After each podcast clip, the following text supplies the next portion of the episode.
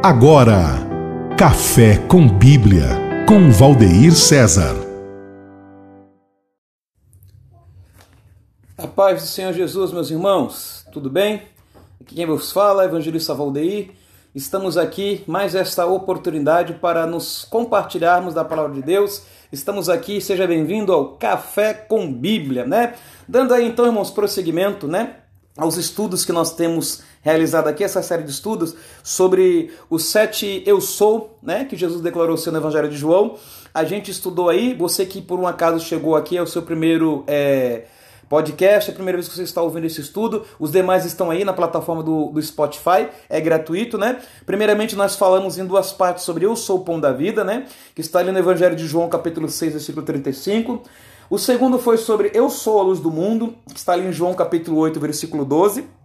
O terceiro foi sobre Eu sou a porta, João capítulo dez, versículo nove, né?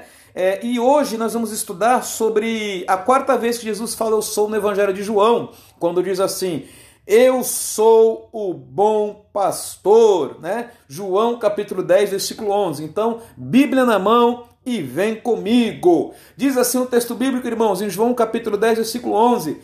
Eu sou o bom pastor. O bom pastor dá a sua vida pelas ovelhas. Muito interessante, né, irmãos? Esse texto onde Jesus faz essa afirmação. E importa para nós entendermos que a Bíblia, irmãos, ela foi escrita é, há muitos anos atrás, né? E ela, ela tem uma questão histórica e cultural, que nós precisamos entender essa questão histórica, essa questão cultural, do tempo que foi escrito, da vida dos homens que foi escrito, para nós podermos ter entendimento. Quando Jesus está dizendo assim, eu sou o bom pastor, ele está falando, né, de uma cultura que já era milenar para os judeus, né? Pastorear ovelhas, desde a época lá de Abraão, que já pastoreava ovelhas, Isaac, Jacó, é, etc e tal. E depois os judeus, então, ser pastor de ovelha era algo muito comum na cultura deles. Inclusive o Salmo, que nós vamos até usar também como base, de Davi, o Salmo vinte e três, Davi entendia bem como que era cuidar de ovelhas. Então, esse, essa, essa ligação de cuidar de ovelhas e ligar de pessoas é muito importante. A gente olha isso para a vida de Moisés também, e nós vemos esse exemplo, irmãos, porque, por exemplo, a vida de Moisés... É, que viveu cento e vinte anos, né, e morreu ali no Monte Nebo, literalmente ele morreu, a morte física, ela é dividida em quatro períodos de quarenta anos. Os, quatro primeiro, é, os quarenta primeiros anos ele foi criado ali como é, o filho da filha de Faraó, né? Ele foi criado ali e, segundo a Bíblia vai falar, é, em Atos dos Apóstolos, ali no discurso de, de Estevão, ele foi criado, né? Porque se você lê Êxodo não fala sobre isso, mas quando você olha lá em Atos, vai dizer que ele foi criado nas ciências do Egito, etc e tal. Então ele passou quarenta anos ali, depois que ele vê é, um, um egípcio maltratando um hebreu, etc e tal, ele mata, ele foge para Midian e vira o quê?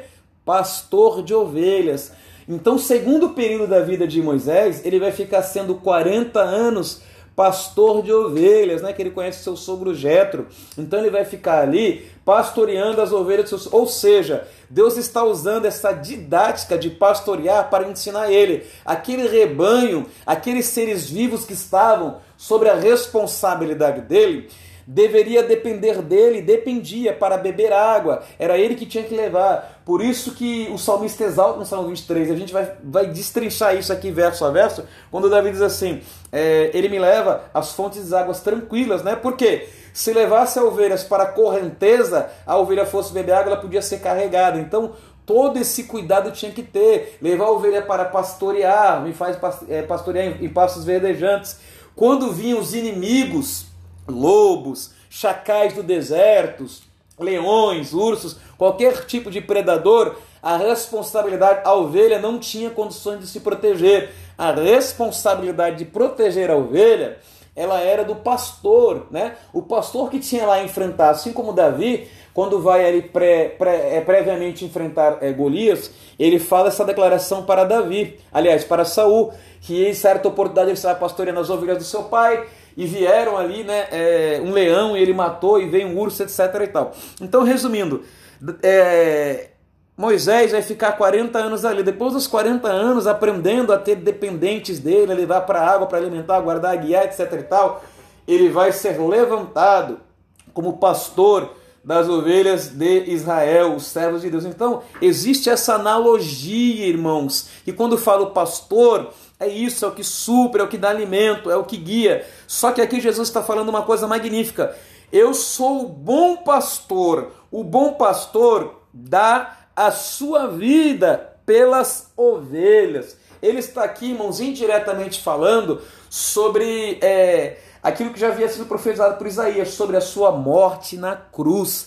Ele deu a vida para nós, ele é o bom pastor, porque ele deu a sua vida, ele entregou a sua vida por amor de mim e por amor de você. Então ele, como bom pastor, ele é poderoso e ele deu a vida por mim e por você. Eu quero falar uma coisa aqui bem interessante, porque trazendo para o nosso lado, não morrer. Mas muitos pastores hoje, irmãos, acabam entregando a vida é, através, é, em prol da igreja, em prol das ovelhas. E muitas vezes, irmãos, no final da carreira, no final da jornada, muitos pastores acabam ficando decepcionados. Porque lembra, eu sempre falo disso, quem me ouve, se você não me ouve, é a primeira vez, você vai ouvir agora. Eu sempre destaco, irmãos, o tripé que tem na nossa vida de importância. Qual que é o tripé? Primeiramente na nossa vida tem que ser Deus. Em segundo lugar, tem que ser a família.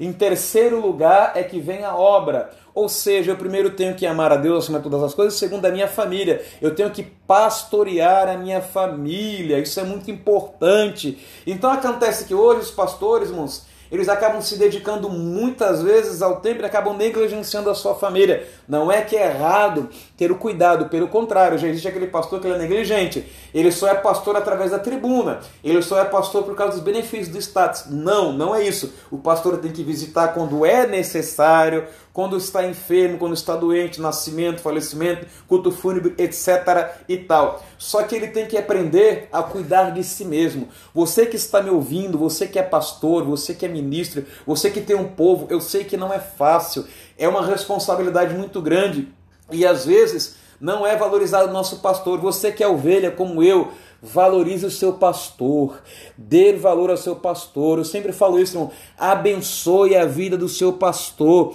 Se você um domingo tiver abençoado, tiver condições de vez em quando, vai comprar um frango assado para comer na sua família, manda um frango assado para o seu pastor. Fez uma torta de frango, se puder, tira uma fatia para o seu pastor. Fez um bolo de chocolate, tira, abençoe o seu pastor. Se tiver condições, presenteie seu pastor. Por quê, irmãos? Porque muitas vezes o pastor ele não dorme direito, ele não come direito, ele é aquele que a qualquer hora ligam para ele, pastor, nasceu aqui, morreu aqui, vocês não socorro, me leva de carro ali, vem orar, o endemoniado é fora de hora, irmãos. Então o pastor, muitas vezes hoje também, ele acaba dando a vida, não a ponto de morrer, mas em termos de dedicação. Então, como pastor, aprenda a lidar, a limitar. E como ovelha, aprenda a honrar o seu pastor, aprenda a abençoar o seu pastor, pois ele tem zelado por você. Amém? Então, vamos lá, irmãos.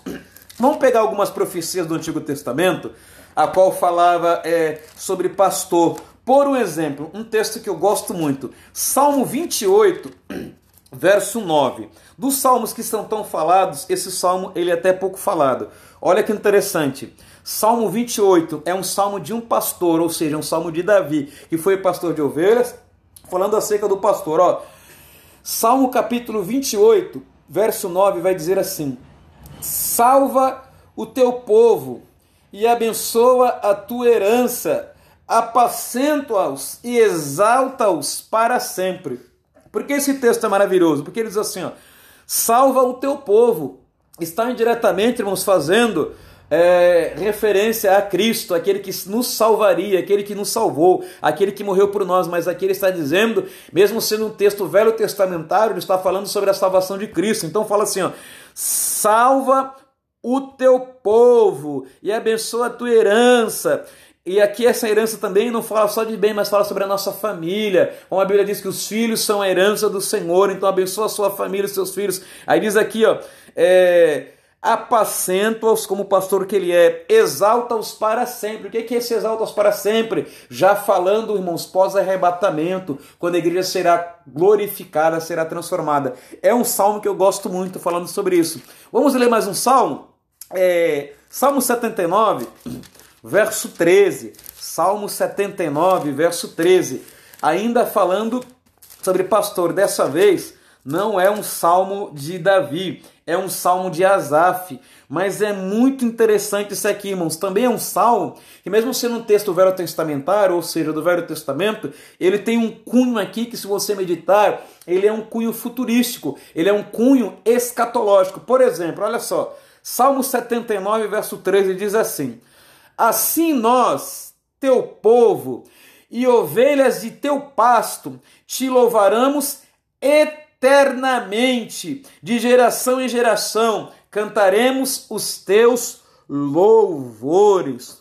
Ou seja, irmãos, o que é interessante aqui que ele está falando, Asaf? Se vamos louvar ele eternamente, ele está falando do futuro, onde a igreja após o arrebatamento, ali que Paulo fala em Tessalonicenses, nós não vamos preceder, ou seja, não seremos transformado primeiro do que os que dormem. Isso fala sobre a justiça de Deus. Aqueles que morreram, né, em Cristo, eles ressuscitarão primeiro e logo após nós. E isso vai acontecer depois do tribunal de Cristo, das bodas de Cordeiro. Nós vamos louvar eternamente ao bom pastor. Amém?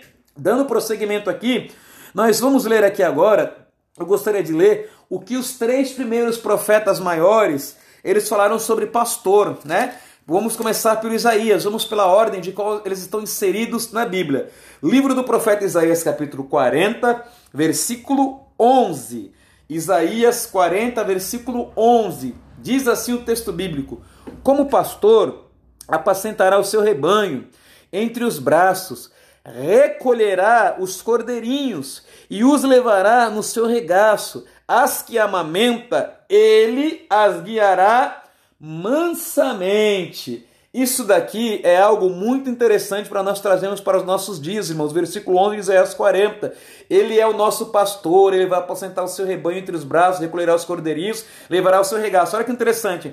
Aos que amamenta, ele guiará mansamente. Ou seja, os que amamenta, amamenta são os novos convertidos, os recém-ingressos. Então esses devem ser tratados mansamente, com calma, com todo carinho, porque eles são novos, não aguentam o tranco, estão ainda no leitinho, porque eles estão amamentando. Mas aqueles que já estão comendo do pasto, eu posso pegar o contrário também desse versículo e dizer que esses têm que ser tratados como energia. Por que eu estou falando isso? Muitas pessoas estão na igreja, existe até obreiro que é dodói, é coitadinho, o pastor não pode chamar a atenção, não pode isso, não pode aquilo.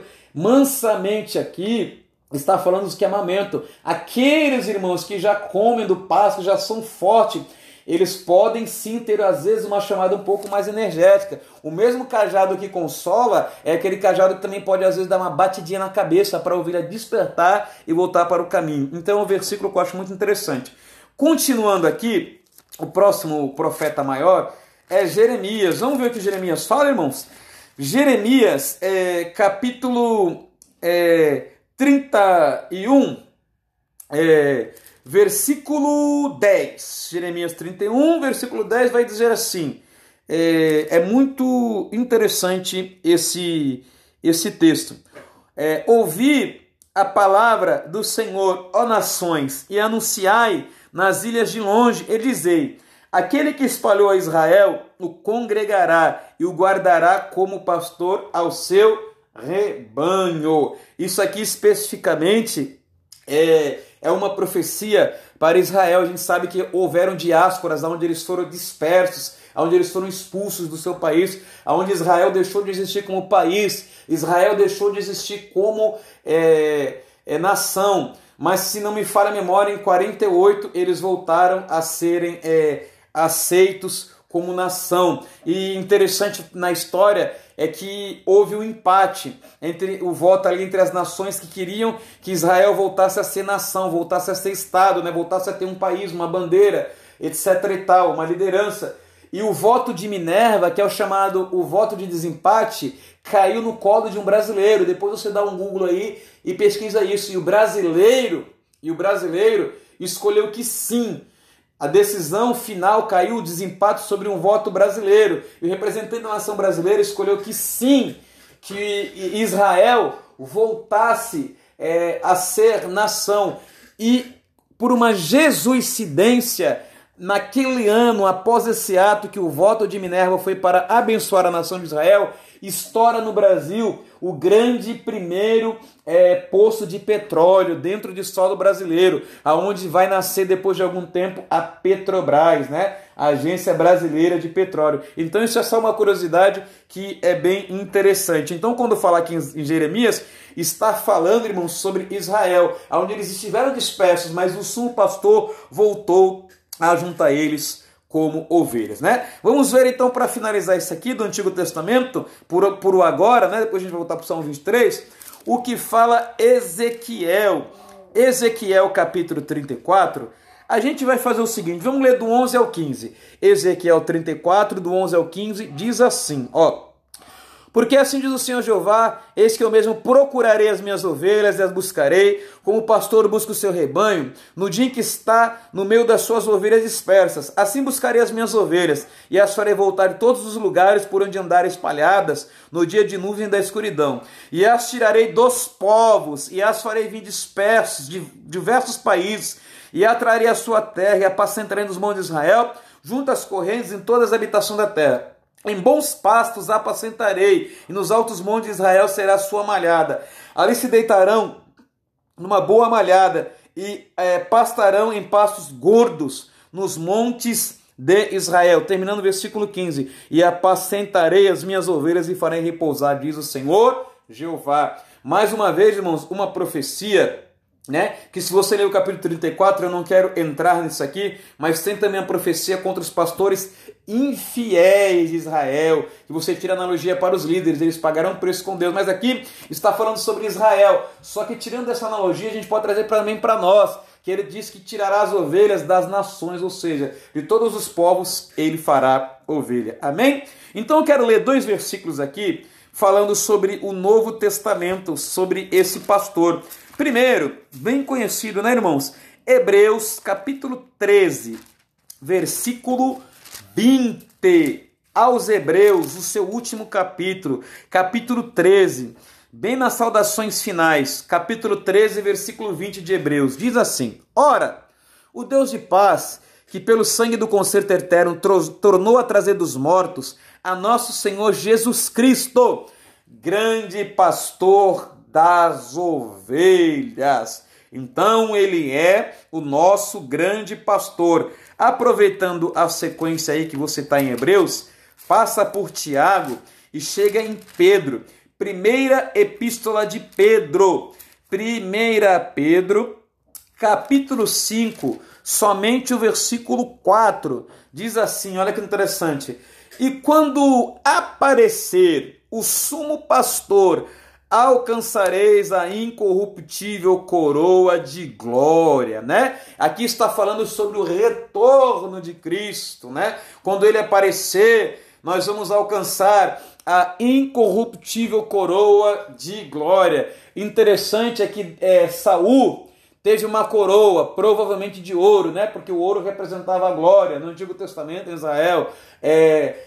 Davi teve sua coroa, Salomão teve a sua coroa, possivelmente esses três eram a mesma coroa, o rei Assuero teve a sua coroa, muitos reis tiveram a sua coroa, né? A rainha Elizabeth tem a sua coroa, eu não sei se está num cofre, num banco, né, da Inglaterra, eu não sei se está num cofre guardado lá no palácio de Buckingham, mas a coroa de Davi sumiu, a coroa de Saul sumiu, os escavadores não acharam, provável que o tempo corroeu, comeu. Um dia a coroa também da rainha Elizabeth, ela vai sumir, ela vai acabar, seja de ouro, de diamante, de pedras incrustadas, mas o que diz aqui é muito interessante: quando aparecer o sumo pastor, alcançareis a incorruptível coroa de glória.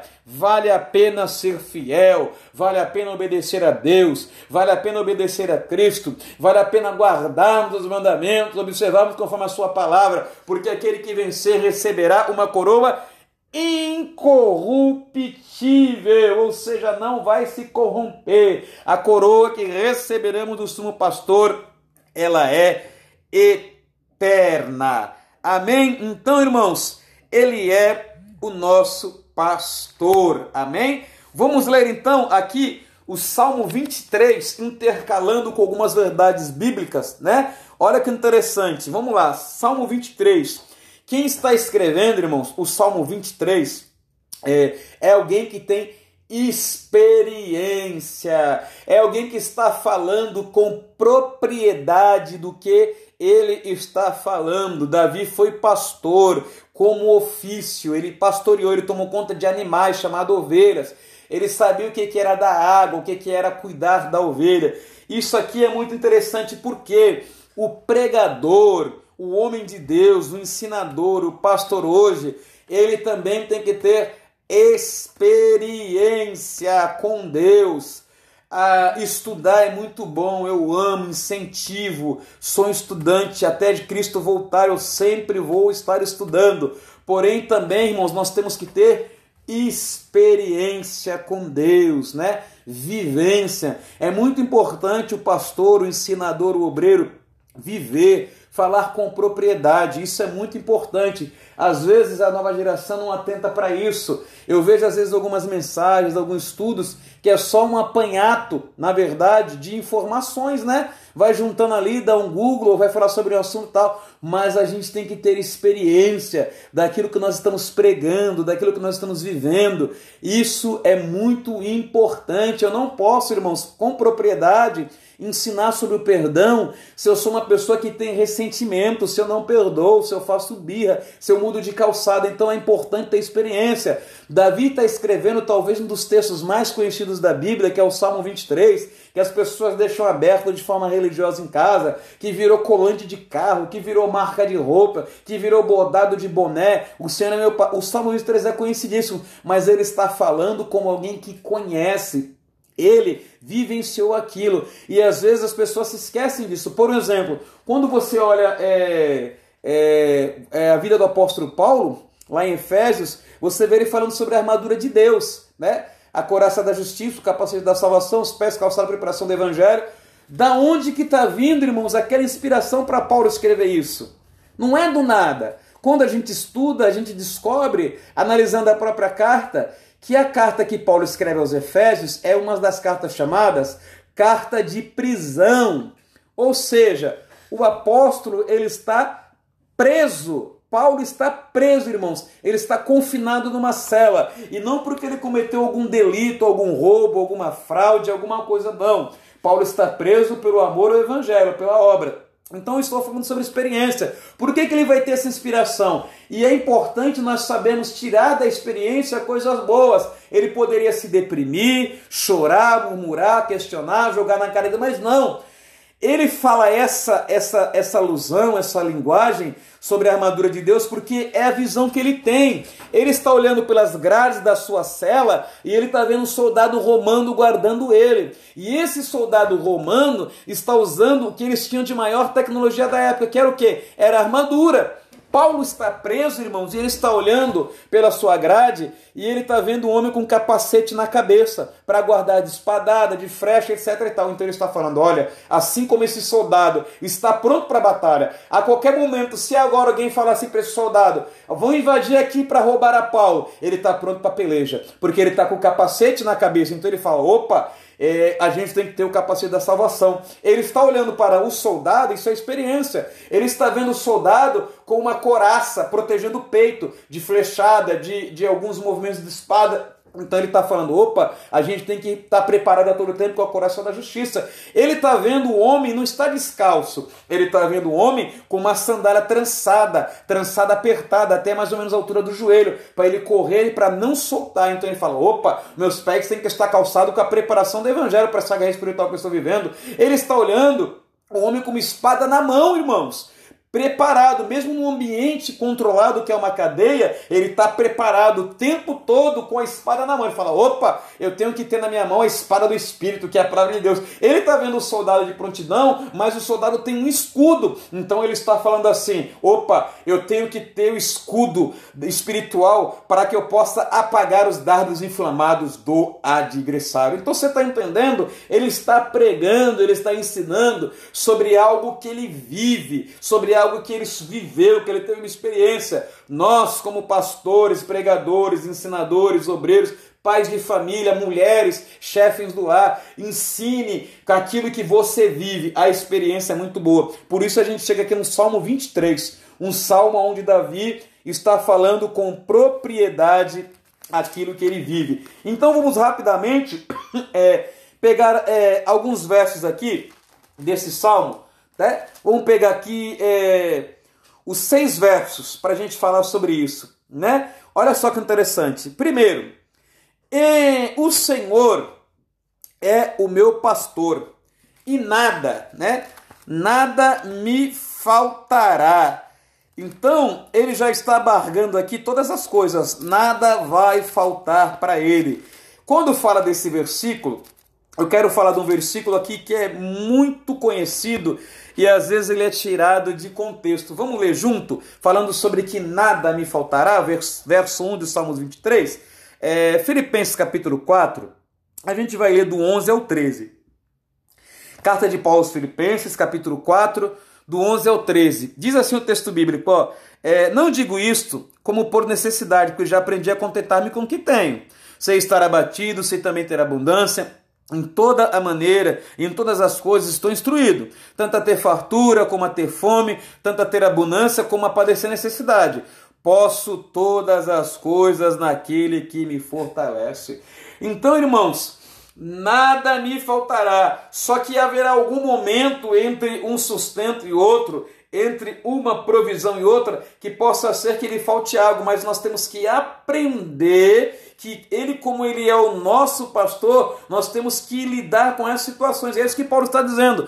Quando Paulo fala assim, eu posso todas as coisas que ele me fortalece, versículo treze, as pessoas tiram do contexto, acham que eu posso fazer tudo, eu posso é, criticar, eu posso zombar, eu posso é, pecar, eu posso ficar sem ceia quanto tempo. Não, quando fala posso todas as coisas é, eu posso sofrer, eu posso ser feliz, mas independente disso, eu posso tudo naquele que me fortalece, porque ele é o meu pastor e nada me faltará. Cedo ou tarde, a bênção chegará na sua vida. Amém?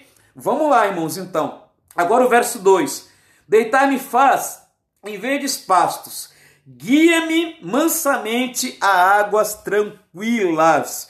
Então ele nos faz deitar em verdes pastos. E ele é, guia-nos a gente por águas tranquilas. Então vamos ver aqui. Jesus, ele é o nosso guia. Vamos ler aqui. João catorze, Evangelho de João, Evangelho de Jesus Cristo, conforme a narrativa de João, capítulo catorze, do dezesseis ao oito.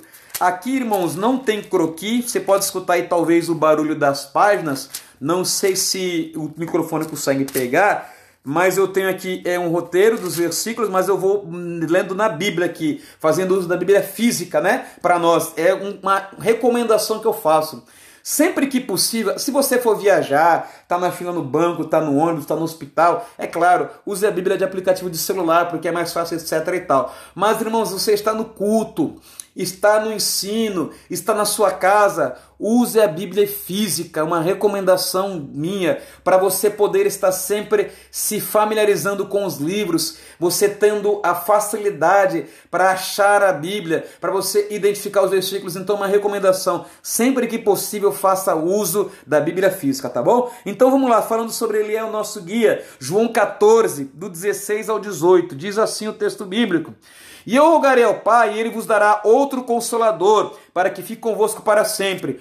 O Espírito da verdade, que o mundo não pode receber, porque não vê nem o conhece, mas vós o conhecereis bem, porque habitará convosco e estará com vós. Não vos deixarei órfãos, voltarei para vós. Então, irmãos, esse é, Espírito aqui, ele nos guia, esse Consolador, o Espírito da verdade, ele nos guia, o mundo não pode receber, nós temos em nós esse Espírito, né? Então aqui ao mesmo tempo está dizendo que ele é o nosso guia, nós temos o Espírito Santo, irmãos, como nosso guia, ele nos direciona, ele nos mostra a verdade. Também ele mata a nossa sede, porque diz aqui, ó, João, é, diz aqui, Salmos vinte e três, verso dois, ele me guia às águas tranquilas. Vamos ler aqui, João ainda, capítulo sete, Versículo trinta e sete apenas. Evangelho de João, Evangelho de Jesus Cristo, conforme a narrativa de João. João capítulo sete, versículo trinta e sete diz assim, ó. É... E no último dia, o grande dia da fé, Jesus pôs-se em pé e clamou dizendo, se alguém tem sede, vem a mim e beba. Se alguém tem sede, vem a mim e beba. Então Jesus Cristo, irmãos, ele é aquele que mata a nossa sede. E quando o salmista falava de guiar a águas tranquilas, é, era também até mesmo não só para beber, mas para fazer travessia. O pastor, ele deveria saber, irmãos, que lugar do rio era mais tranquilo, era mais raso, para poder atravessar as ovelhas.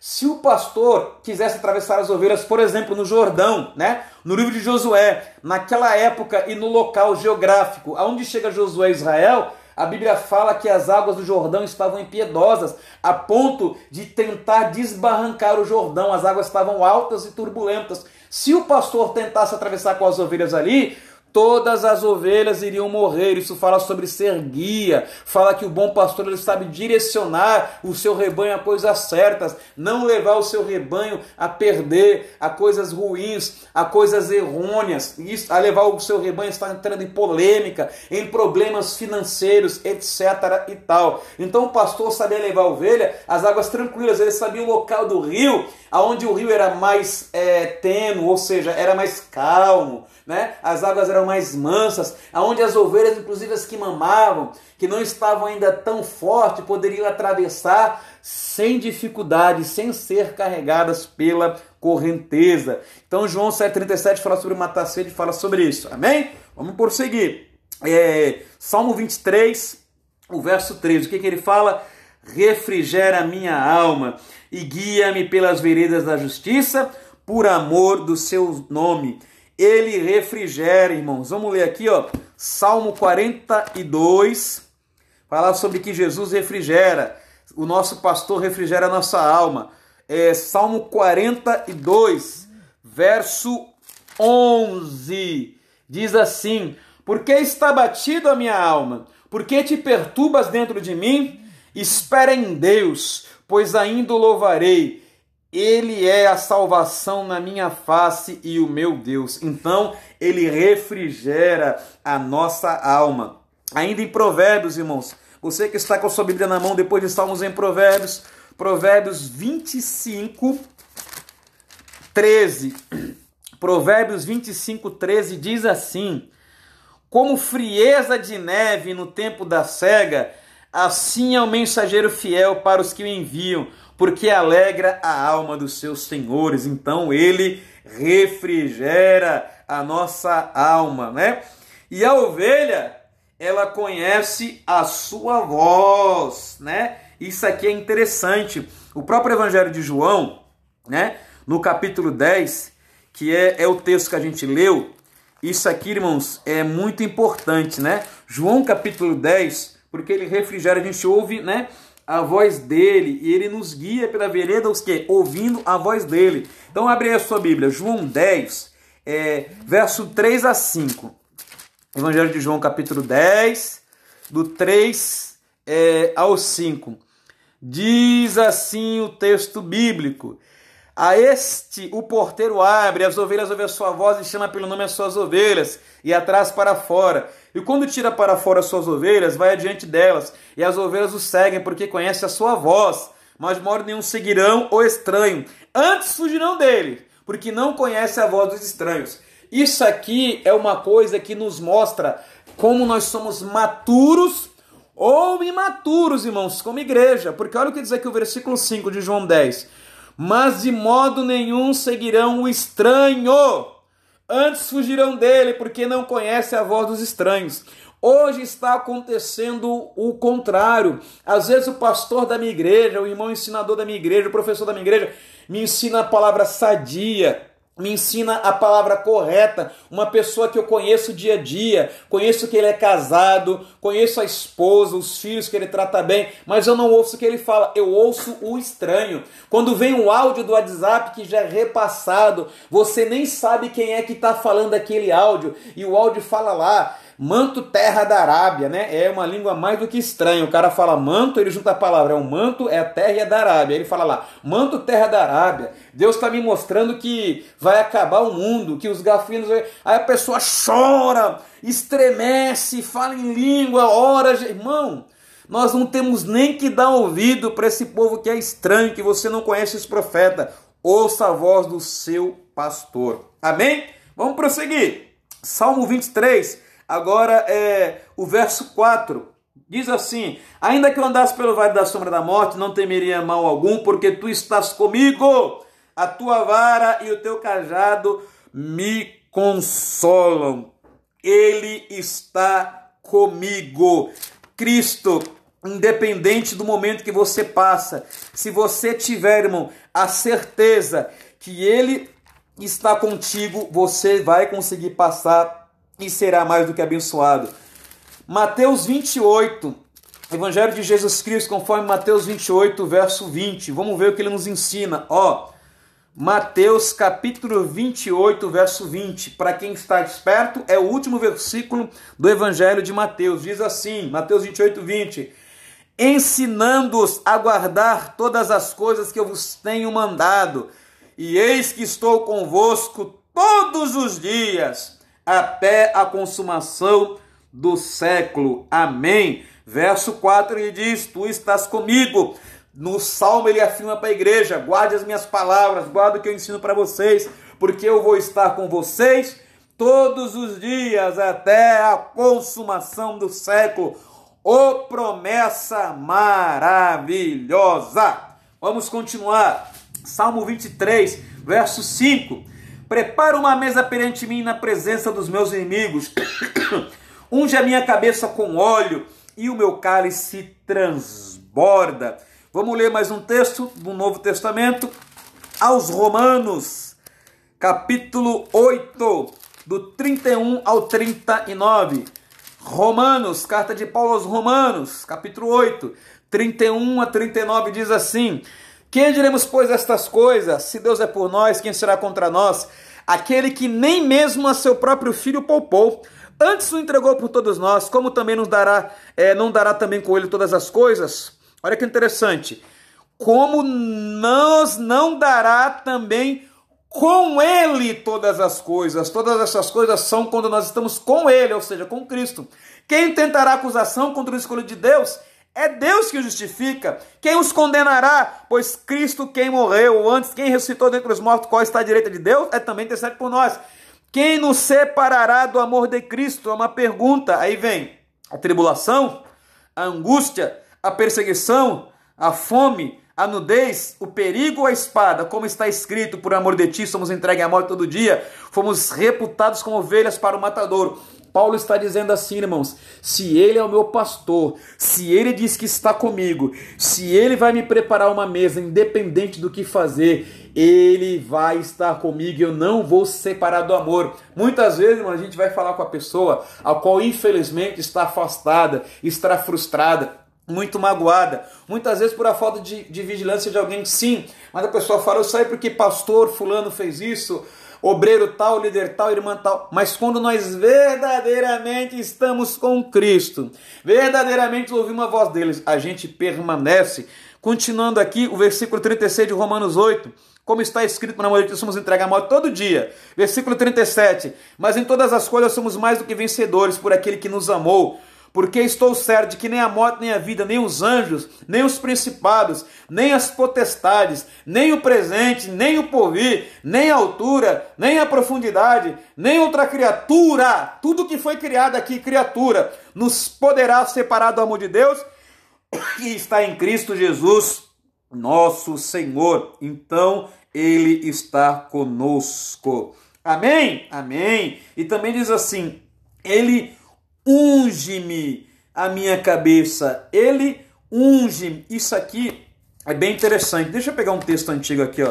primeiro Reis, capítulo dezenove, versículo aqui, primeiro Reis, capítulo dezenove, né? Versículo quinze. O Senhor lhe disse: vai, volta pelo teu caminho para o deserto de Damasco, vem e unge a Israel, rei da Síria. Também Jeú, filho de Nísio, ungirá rei de Israel, e também Eliseu, filho de Safá de Abimelé, ungirás profeta em teu lugar. O que, que é unção? Né? Cristo, na verdade, quer dizer, né, ungido, né? O separado. Ungido quer dizer, irmão, separado para uma missão especial. Então, quando o salmista está dizendo aqui, ó, é, unge a minha cabeça com óleo, meu cálice transborda, ele está dizendo assim, me separa. Ela, isso que é interessante, ungir é separar, me separa para algo especial. Para fazer algo especial tem que estar primeiramente separado do mundo. Amém? Isso aqui é muito interessante. É, e vamos terminar com o verso seis. Certamente que a bondade e a misericórdia me seguirão todos os dias da minha vida e habitarei na casa do Senhor por longos dias. Misericórdia do Senhor nos segue. É muito interessante. Eu vou falar uma coisa que eu falei recentemente no estudo. O que, que é a graça de Deus? Preste atenção, pega papel e caneta e anota que essa aqui é forte. A graça de Deus é quando Deus nos dá aquilo que nós não merecemos, né? Então, ou seja, a salvação em primeiro lugar, os dons do Espírito, tudo que recebemos, a graça de Deus é quando Deus nos dá aquilo que nós não merecemos. Mas aqui ele está falando assim, então, ou seja, essa graça aqui, ó, certamente que é a bondade, entra a bondade, mas ele fala assim, e a misericórdia me seguirão. Então redobre a atenção. A graça é quando eu recebo de Deus o que eu não mereço, eu não merecia e alcancei. Agora, a misericórdia é quando Deus deixa de me pagar com aquilo que eu mereço. Deus deixa de me dar aquilo que eu merecia, ou seja, eu errei, eu era um pecador. Pelas Sagradas Escrituras, o meu futuro seria a morte, seria perder a salvação, seria perder a família. Mas pela misericórdia dele, ele me resgatou. Então a graça é quando eu recebo aquilo que é, eu não mereço. E a misericórdia é quando ele me separa, ele me livra daquilo que eu mereço. Amém? Então, falando aqui sobre o último versículo, vamos ler sobre a misericórdia. É, Romanos oito, vinte e oito, carta de Paulo aos Romanos, capítulo oito, versículo vinte e oito, vamos falar sobre é, a misericórdia de Deus, né? Como ele falou no, Salmo, no verso seis, sobre é, bondade e misericórdia. Romanos oito, vinte e oito, e sabemos que todas as coisas contribuem juntamente para o bem daqueles que amam a Deus, daqueles que são chamados por seu decreto. Isso é a bondade de Deus, né, irmão? Tiago capítulo cinco, é, versículo onze. Tiago capítulo cinco, versículo onze. Eis que temos por bem-aventurados que sofreram. Ouvis qual foi a paciência de Jó, e viu o fio que o Senhor lhe deu, porque o Senhor é muito misericordioso. Misericordioso. Ele é misericordioso e piedoso, Tiago cinco, onze. Então a misericórdia me seguirá todos os dias. E a sua misericórdia, irmãos, ela é eterna. primeira Tessalonicenses, abre aí comigo, primeira Tessalonicenses, capítulo quatro, versículo dezesseis e dezessete, diz assim: porque o mesmo Senhor descerá do céu com alarido e com voz de arcanjo, com a trombeta de Deus, e os que morrerem em Cristo ressuscitarão primeiro. Depois nós que ficarmos vivos seremos arrebatados juntamente com ele nas nuvens, ao encontrar o Senhor nos ares. Assim estaremos com ele para sempre. Essa bondade é para sempre. Falando sobre a misericórdia de Deus ainda, para a gente acabar esse estudo, irmãos, é, leia aí comigo Mateus sete, doze, Evangelho de Jesus Cristo, conforme Mateus, narrativa de Mateus para os judeus, Mateus capítulo sete, versículo doze, diz assim, é, portanto, tudo que vós quereis que os homens vos façam, fazei também, porque esta é a lei. Ou seja, quer alcançar a misericórdia, seja misericordioso. Também Mateus capítulo seis, versículo doze, diz assim, ó: perdoa as nossas dívidas, assim como nós perdoamos os nossos devedores. Isso tudo está falando sobre a bondade e misericórdia de Deus. Também temos que ser bondosos, irmãos, e misericordiosos. Outro dia a gente fala sobre um assunto, mas existem os atributos de Deus. Aí falando sobre os atributos de Deus, irmãos, existem é, os atributos de Deus, aqueles que são comunicáveis e aqueles que não são comunicáveis. Quais são os atributos de Deus que são incomunicáveis? Ou seja, ele não comunicou ao homem e ele não comunica a ninguém, nem aos anjos. Os atributos de Deus incomunicáveis são: ele é onisciente, sabe de todas as coisas. Ele é onipresente, está presente em todos os lugares. E ele é onipotente, ele tem todo o poder. Então esses três atributos ele não compartilha com ninguém. São atributos incomunicáveis. Mas agora a gente vai falar dos atributos comunicáveis. Por exemplo, o amor. Deus nos deu o atributo do amor. Amar ao próximo, amar o filho. O amor é um atributo dado por Deus. A bondade, tem muitas pessoas que cultivam e dão lugar para a bondade. A bondade também é um atributo. E agora o último também que eu vou falar, mas isso tem mais. A misericórdia. Deus compartilhou conosco da misericórdia. E tem um atributo que ele tem, e para aquele que vencer, ele dará na eternidade, que é o quê? A eternidade. Ele é eterno e vai compartilhar conosco desse atributo. Nós seremos eternos. Então, irmãos, para terminar... João vinte e dois, três a cinco diz assim, ó, perdão, Apocalipse, Apocalipse capítulo vinte e dois, do três ao cinco vai dizer assim sobre essa eternidade, sobre a bondade de Deus. E ali nunca mais haverá maldição contra alguém, e nela estará o trono de Deus e do Cordeiro, e seus servos o servirão. E verão o seu rosto, e na sua testa estará o seu nome, e ali não haverá mais noite, não necessitarão de lâmpada nem luz do sol, porque o Senhor Deus alumina e reinarão para sempre. Esse é o nosso pastor, e essa é a nossa, essa é, irmãos, a nossa esperança. Amém, irmãos? Ele é o nosso pastor. Vamos terminar lendo aqui Hebreus treze, vinte, aos Hebreus, capítulo treze, versículo vinte. Ora, o Deus de paz, pelo sangue do concerto eterno, o torna a trazer os mortos ao nosso Senhor Jesus Cristo, grande pastor de ovelhas. Então, que Deus possa continuar te abençoando. Nós vimos aqui o estudo falando sobre Ele é o bom pastor. Que Deus te abençoe. Bíblia na mão, vem comigo. Até a próxima Café com Bíblia. Paz do Senhor!